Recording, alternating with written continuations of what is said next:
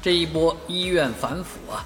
大家都拍手叫好，大家看得见、摸得着的是，很多医院的领导纷纷落马，甚至有媒体做出这个医院腐败地图啊，来看很多地方的这个腐败状况。然而呢，居然有人造谣啊，造了张文宏的谣，啊，张张文宏医生的黑粉确实是不少，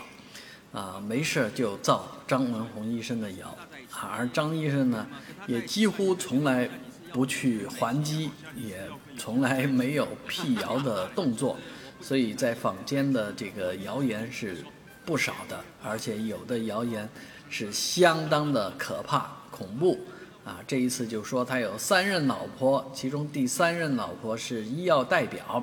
而这个相关媒体实在看不下去。啊，所以就帮张文宏医生辟个谣。我们也是非常尊重张文宏医生的，尤其是在疫情期间，特别是疫情的一开始，他提出来的“共产党员上”啊，不能亏待一线的医务工作者这些这个号召呢，啊，体现了一位中层干部的担当，也体现了上海这座城市的温度。啊，那其实，呃。